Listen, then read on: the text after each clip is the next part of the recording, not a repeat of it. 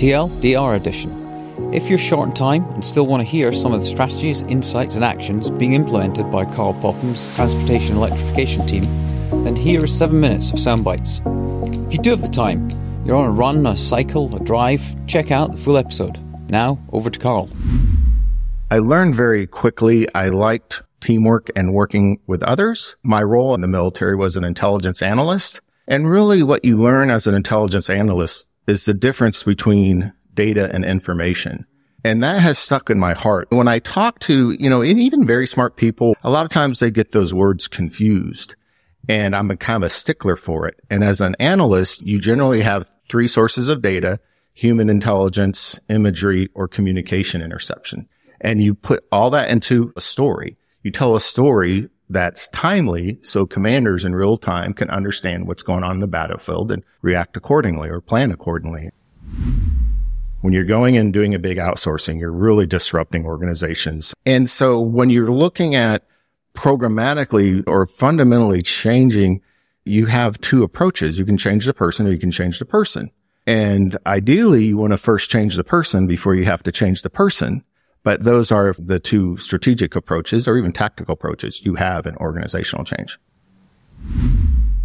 So when I had the opportunity to kind of leave the I T part of the business and join a small team that was being founded called Electric Vehicles Emerging Technologies, my colleagues thought I was nuts. They said that team is the flavor of the month. But at some point, what drives me in my pivotal moments is a real personal interest in something. And I was driving a real personal interest in that E V space. Now you see General Motors, they've changed their logo. The M now looks like an electric plug. And all, and, uh, Mary Barra. And Ford with the F one fifty Lightning, capitalizing on the Lightning and, and et cetera. So it's completely changed, but that was kind of the ecosystem that I launched in. My team acted like a startup embedded in a large utility. And we became a barrier busting organization. It was, let's look at all the barriers for rapid adoption and how we can help those.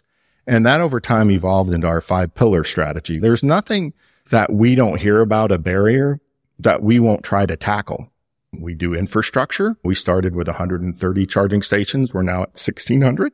But then there's stuff like customer experience at dealerships. Well, we created a whole program called the E Vs Buyer's Guide and Engagement Platform with the local dealerships.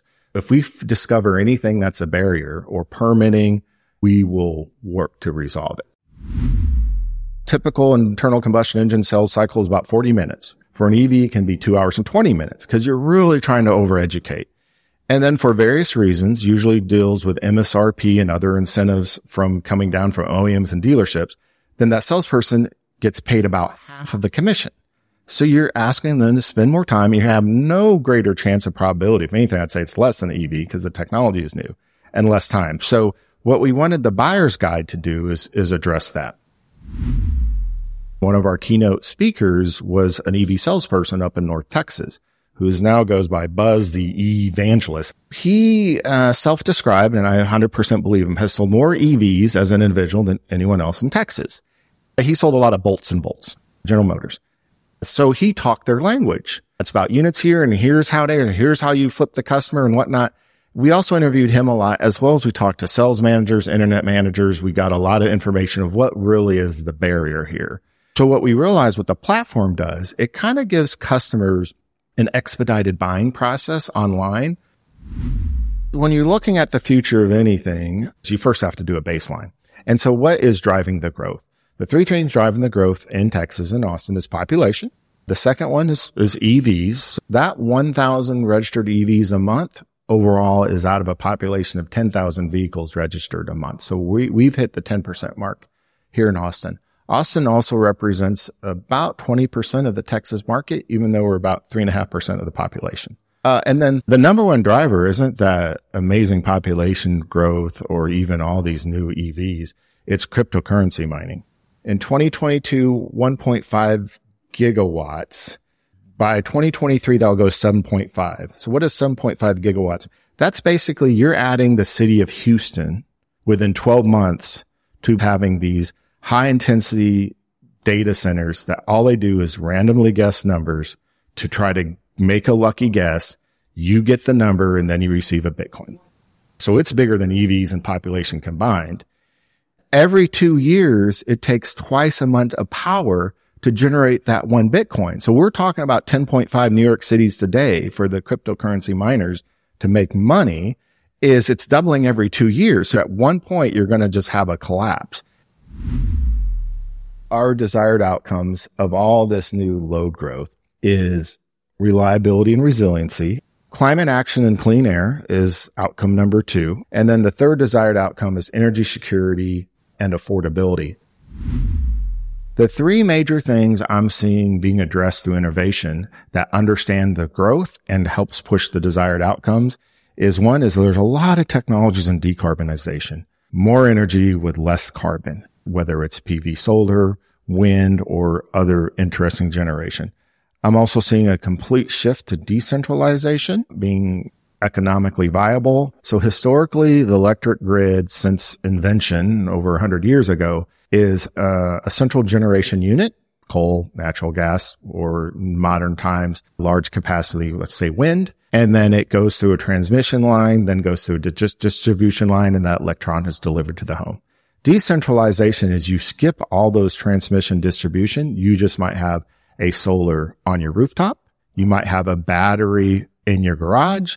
So you're decentralized from the central generation stack of the utility.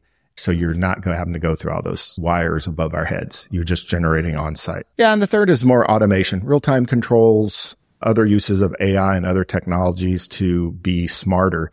And when I say smart, I would just condense that down to one simple thing. Let's just talk about quote unquote smart grid. It's where you're, you're adding a chip and the ability to communicate and control a device that historically you could not. So you're moving from analog to digital, from quote unquote dumb to, to smart. And so with those smart controls, we're seeing a lot of innovation in autonomous and A I machine learning to help make sure those myriad of resources are running as efficiently as possible. I think within a matter of three to five years, we will see a leapfrog in technology in the lithium ion today, whether it's next generation or solid state batteries. Our goal in the Austin Climate Equity Plan by twenty thirty, what, seven years? To be forty percent of all vehicle miles traveled is going to be an electric platform.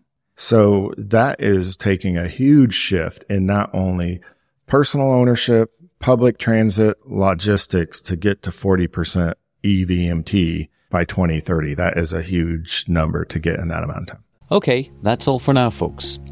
Now, here's my ask of you. Please follow this podcast on Apple or Spotify or whatever player you use. Also, please subscribe to our new Random Collisions newsletter. We really are working to build a global community of action takers, action engines of people that really care about the problems that need solving. Thank you very much, and see you next time.